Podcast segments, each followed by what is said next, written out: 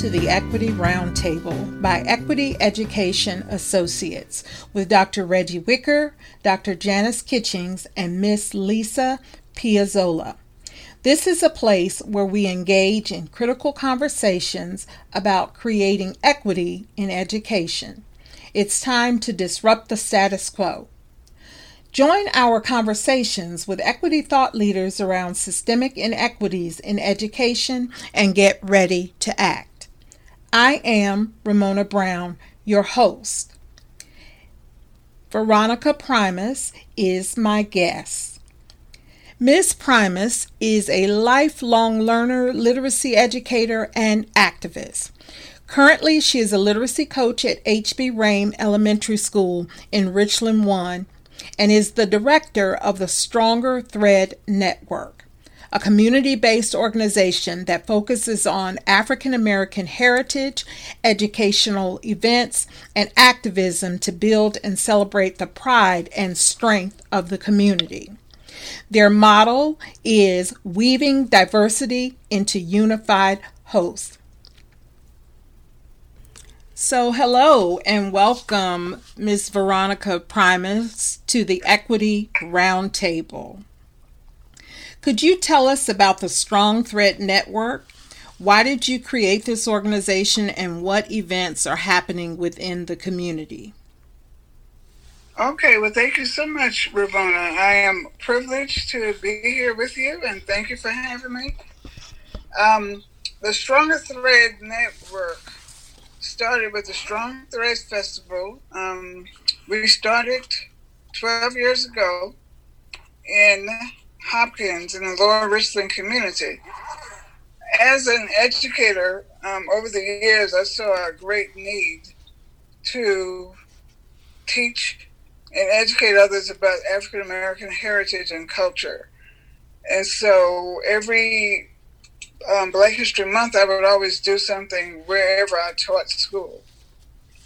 And I was working at Gadsden Elementary in Richland One mm-hmm. back in 2002, 2003, and uh, putting on Black History programs. And I found that the parents would come, like we'd have 100% attendance from parents. Mm-hmm mm-hmm. and the community. And people in the community would come to the programs and they were just so happy and they would say, We need more of this. So then I said, Well, why not do it in the community where more people could uh, learn? And then I met uh, Carrie White, who's a member of the Barber family. And so they were in the process of restoring the Harriet Barber House hmm. which is off of Lower Richland Boulevard. It is the uh, one of the few remaining homes uh, built by freed slaves, and they that was their forty acres and a mill, and they kept it in the family. Wow! So she said, "Well, why not have something on the grounds of the Harriet Barber House because we're trying to bring attention to the its historic significance." And so that's how we started with the Strong Threads Festival. Okay, well, that is a great way to um, not only connect community, but also connect some rich um, history and heritage. Yes. Very, very interesting. So, you've seen um, many well intended initiatives come and go over the years. Why is community investment and involvement critical? I think it's absolutely critical because uh, schools cannot do it alone. Mm-hmm. If you're not, if the community does not support the efforts of the school and the school support the community, then you're not going to have sustainable progress. Mm. You know, I've I've been in education now for uh, 47 years. Wow. Okay. Mm-hmm and taught in many different states in many different schools. The one factor of a high achieving school is a strong community. Sure. Unfortunately, most of the schools uh, that's predominantly African American, the communities are not very strong. And that is something that I hope to address through strong because I believe that you know, for example, Ramona, you're going to have to tell me if I say the wrong thing. um, I went to, I left South Carolina when I was 12. Uh-huh. And uh, from a very segregated South in the 60s mm-hmm. to New York, Brooklyn, New York. And I was placed in uh, schools that we had to integrate. First, I went to the ghetto schools, the so-called ghetto schools in the poor community, mm-hmm. and they were just barely struggling junior high school. And then we had integration. I know this is before your time. Mm-hmm. In 1965, with the mandated integration, they chose honor students from the poor schools and shipped us to the majority white schools. Mm. Uh, not just majority white, but upper class. Mm.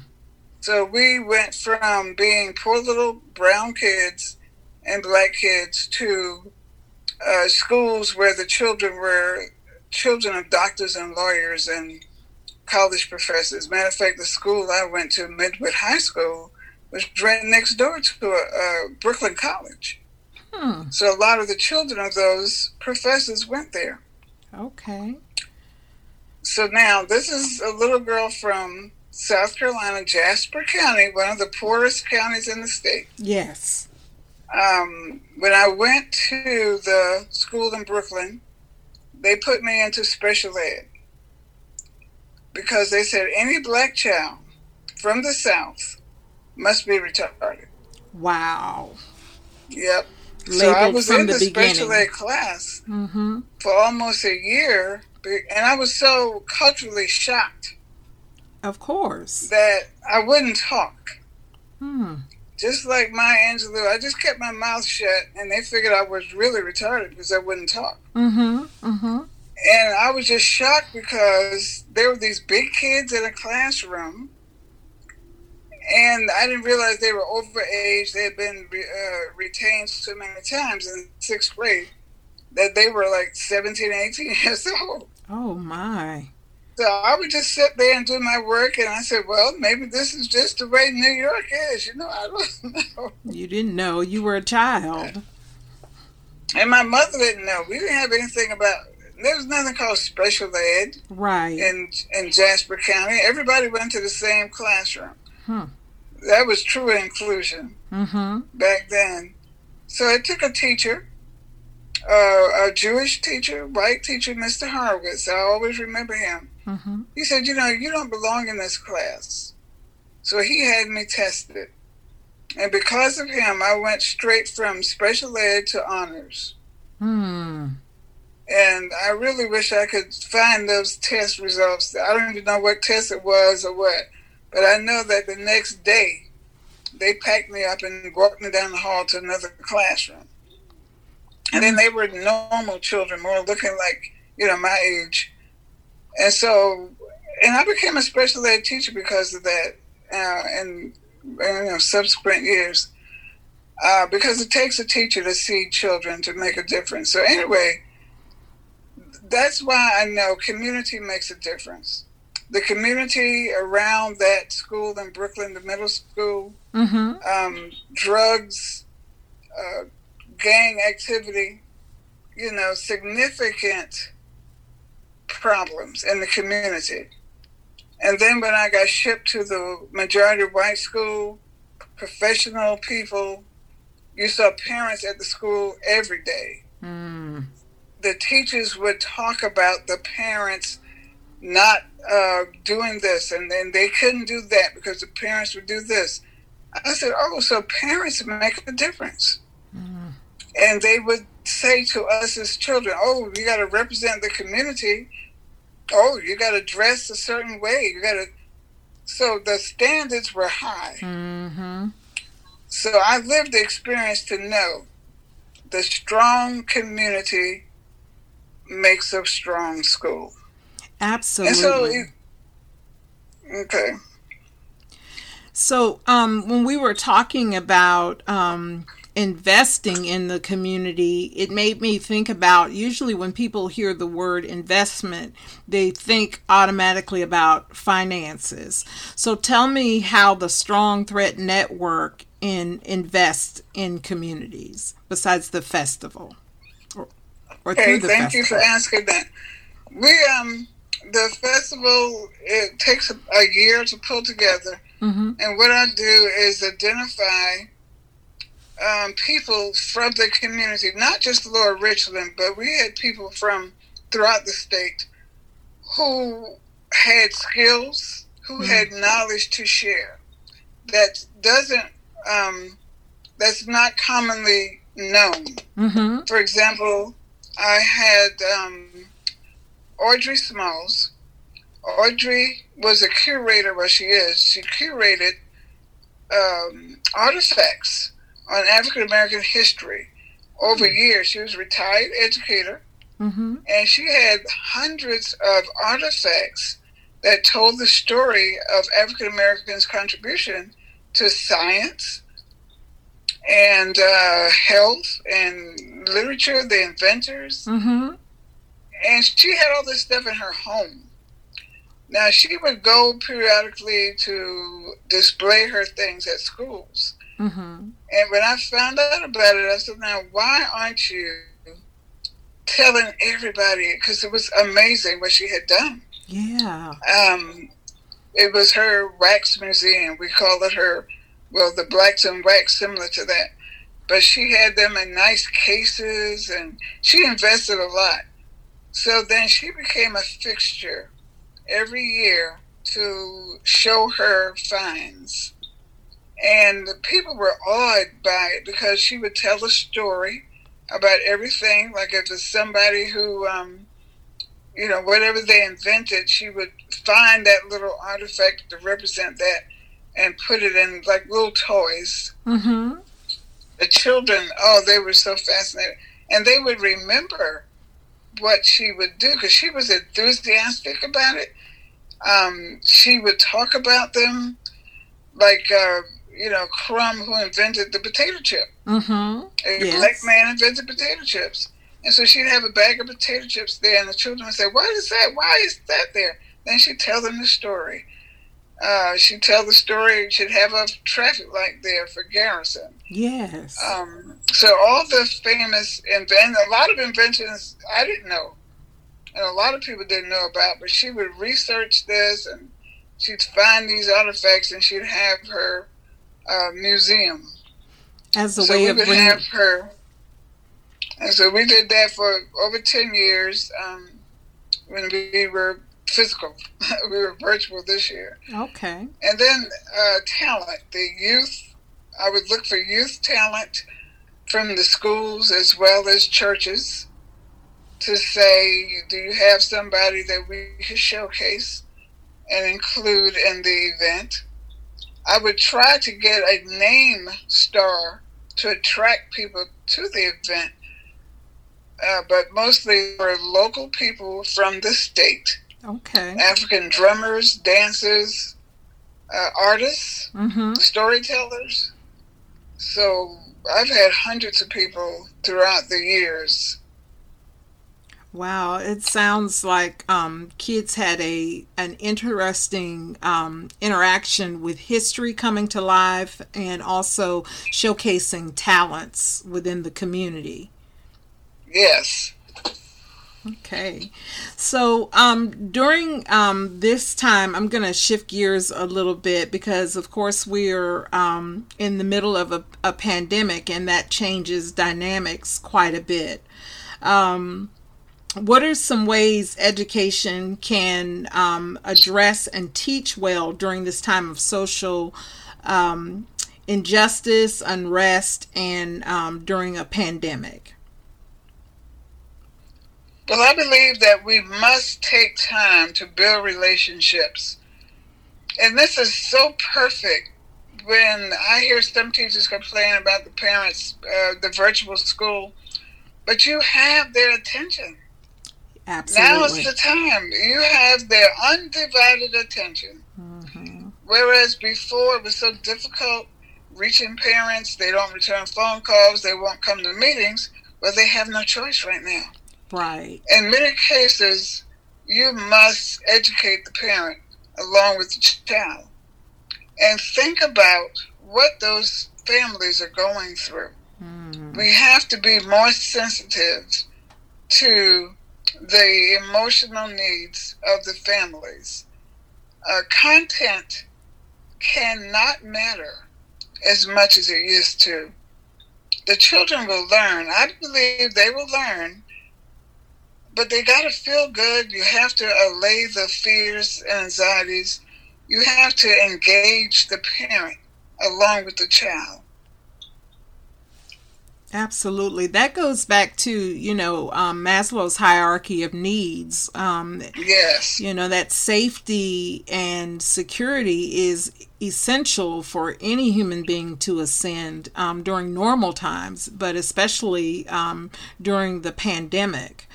Um, That's correct. You are right. Go back to the basics. Maslow's is perfect. Yeah. Yes. So, um, thinking about um, this time that we're in again, um, and the importance of community organizations, what do community organizations need at this time?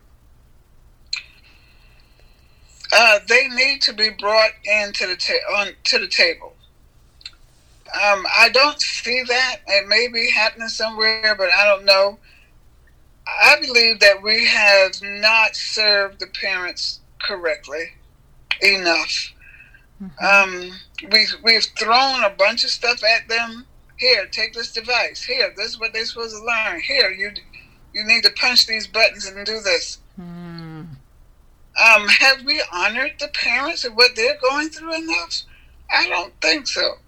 And I've met with several groups of parents and all they, they complain because they don't understand. Yeah. And they lash out because they're afraid. Mm. They want their children to learn, but they didn't go to school to be teachers. You hear um, actors and actresses, but they talk about their homeschooling. Mm-hmm. They don't like it they don't want they said please teachers we honor you we respect you now yeah they don't want to bother with that and now here we are expecting them to decipher and decode all the procedures that we have. So we need to do more with educating the community. And if we work with community groups, they can reach the parents. Churches, maybe we need to talk to the churches mm-hmm. and um, have them reach people because uh, educators, we have a, um, uh, let's see, what's the word I want to use? It's sort of um, a mystique. Uh, you have a rep, we have a reputation of not being very nice to parents. Okay. Mm. And parents are afraid to talk, especially if they've had a bad experience with school. Yes. Themselves as very children. True. Mm-hmm. Mm-hmm. When you say teacher, automatically they become defensive. It's like a defensive um, thing where, oh, she's a teacher. Oh, I, I can't. I'm, I don't speak right. I may, I may say the wrong thing. Mm-hmm. But if a preacher, a local person in the community that they're used to, because mm-hmm. every community has those unwritten heroes, those untitled uh, people that everybody t- listens to. Yes they need to reach those parents. Um, right now, I was talking to an educator today, and she was saying mom could not read. Mm. The teacher was getting very frustrated trying to explain the the platforms and the software, and she couldn't understand why does this mother not. And the mom was too embarrassed yes. to say anything. So then um, what do you do?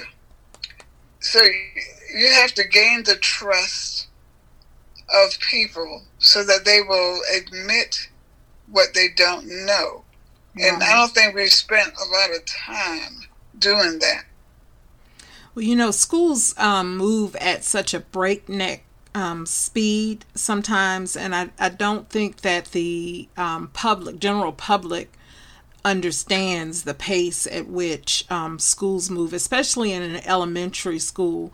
But it would do us all good to slow down um, and to show the sort of compassion that I've heard you um, describe that needs to be shown towards parents and students and teachers um, yeah. right? Because we're all in a, an uncomfortable, um, uneasy spot, a place where this generation here on earth has never been before. And so, um, my way, my approach during this time has just been to extend others a little bit more grace. Um, yes. Yeah. So how um, you you talked um, a little bit about how part how educators can partner with community organizations such as um, churches. How can um, they do that uh, to deepen students' learning? Well, that would help the people at home with their children maybe have a better understanding of what the child is expected to do. Because I know right now a lot of teachers are complaining the children don't log on. They are they might turn on the computer and actually walk away from it and not be there mm-hmm. if there's not an adult there.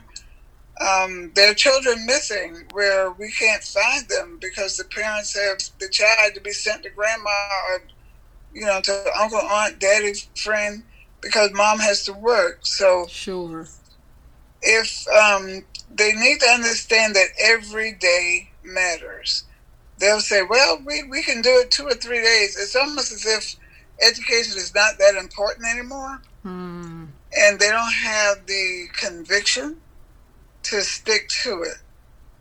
So it's important to, once they come together, to talk about the consequences of not being in that virtual space on a regular, consistent basis. Even when the children get up, they need to get out of the bed because many teachers say the children are still in the bed. Yeah. They turn on the computer from under the covers. Oh my! and uh, yes, and maybe you know understand. Uh, we called. Well, you know, I drop in the classrooms and visit them one child was asleep, and the mom was busy shaking him, "Wake up, wake up, wake up!" Then he's all his eyes are sleepy. So as the teacher was saying, "Go put some cold water on your face," mm. wake up. so you're you're dealing with all that, and so parents they're struggling with their children. Children don't always listen and do what they're supposed to do. That's true. When the parent tells them to do That's true. So, how much power does the teacher have? And so now they're seeing that, but to help parents understand the basics, what's needed, how to support their children on per grade level, mm-hmm. because every grade level has its own challenges. Right, right. Yeah, and and expectations. So yes when I hear you um, talk about the need for um, community and school partnerships, you know, um, a lot of a lot of the burden, I'll say, falls on um, the teacher's back.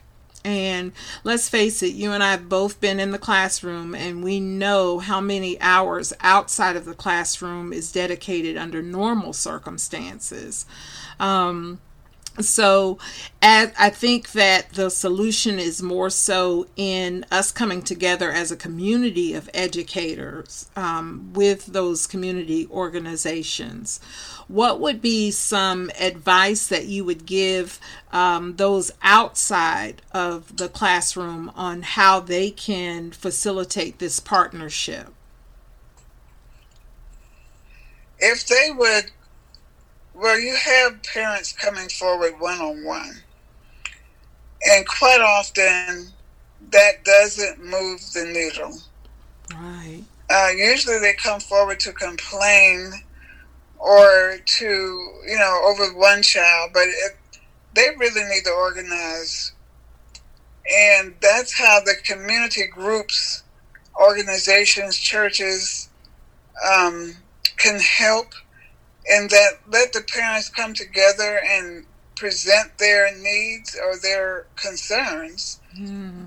and then let that person come forward to the school. Mm-hmm. Mm-hmm. So if the parents would organize outside of the school, mm-hmm. and we're not saying organize, I'm not trying to um, encourage an insurrection. Right, I understand. them, yeah, to find strength. That's what mm-hmm. it is, to find strength within each other Mm-hmm. Said, you know what? But then it's so hard because people aren't talking to each other yep. because of the pandemic. That's another thing. Yeah. And then churches are not even in session.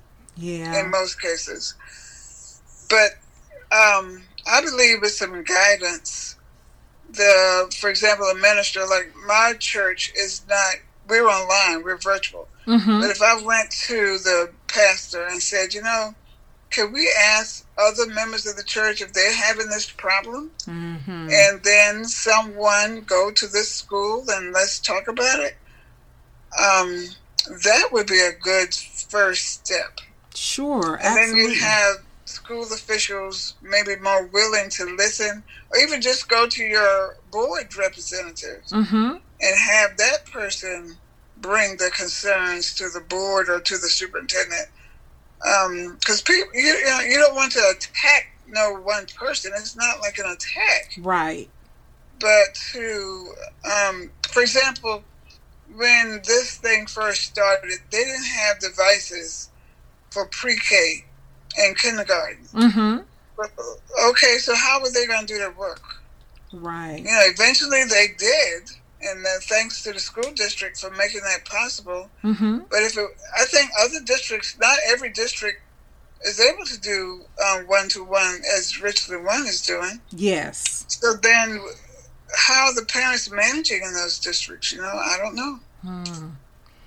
Yeah, I, um, I've talked many times with people about the inequities um, that have been highlighted or uncovered. Um, because of the pandemic and um, yes. that which you speak of um, speaks to the financial inequities um, within the education system that either allow some communities to have access to resource and others not to um, well, thank you so much for taking the time. We are, at the wrap up stage. Um, and so, what I like to do is um, give you an opportunity to give us give our listeners something to think about.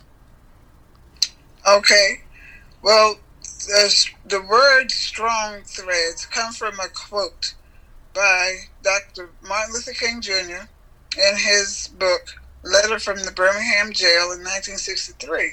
Hmm. He said, Injustice anywhere is a threat to justice everywhere.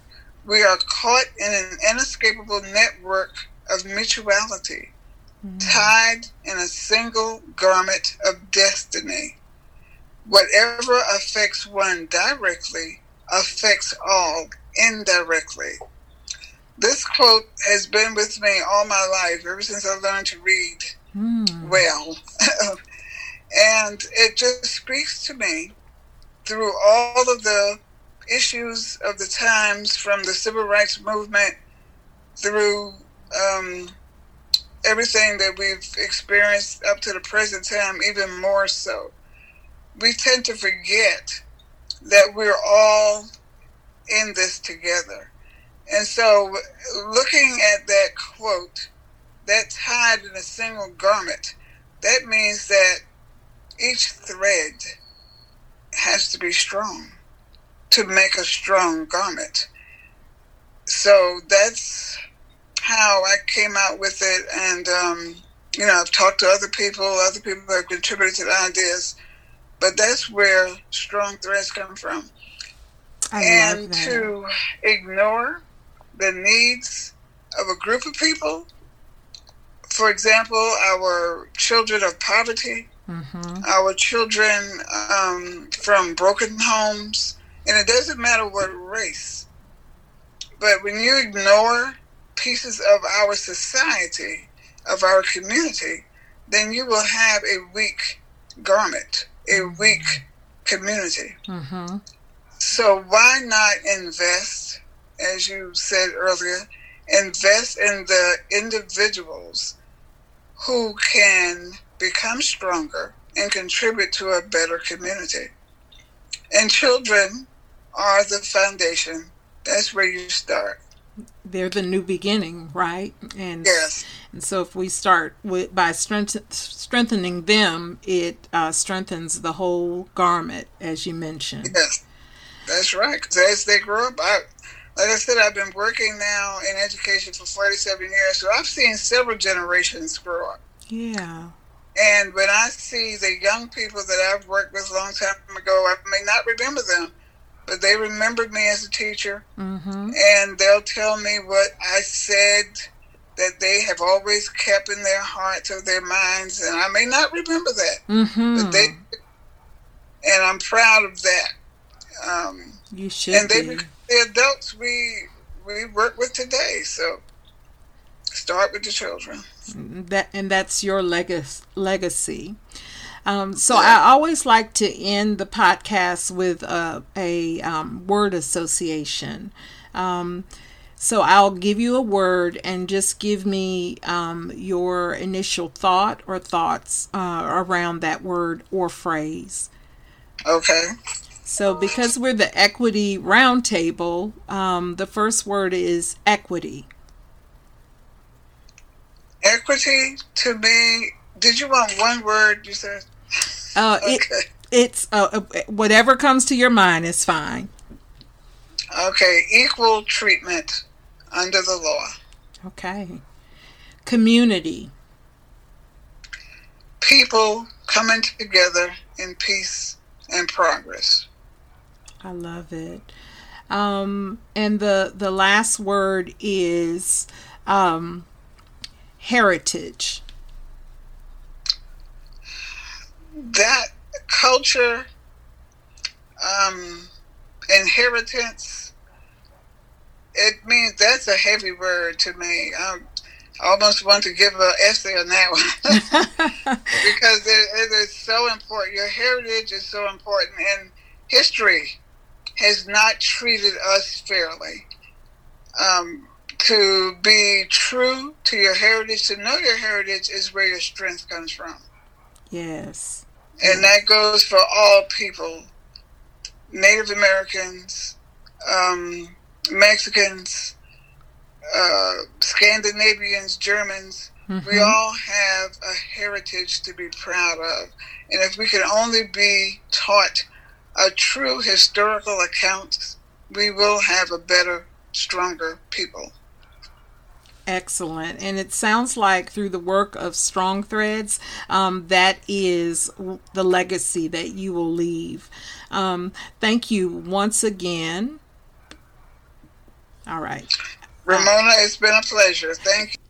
Thank you for joining me for another episode of the Equity Roundtable by Equity Education Associates with Dr. Reggie Wicker Dr. Janice Kitchings, and Mrs. Lisa Piazzolla.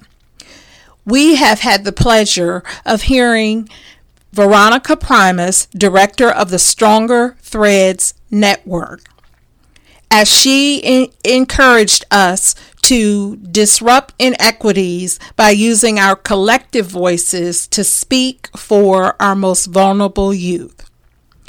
Join us next time as we will be talking with Miss Merritt Jones, a senior at UNC Chapel Hill, who is lifting students' voices through an organization called Student Voice, an educational equity nonprofit. Until next time, find a way to disrupt the status quo.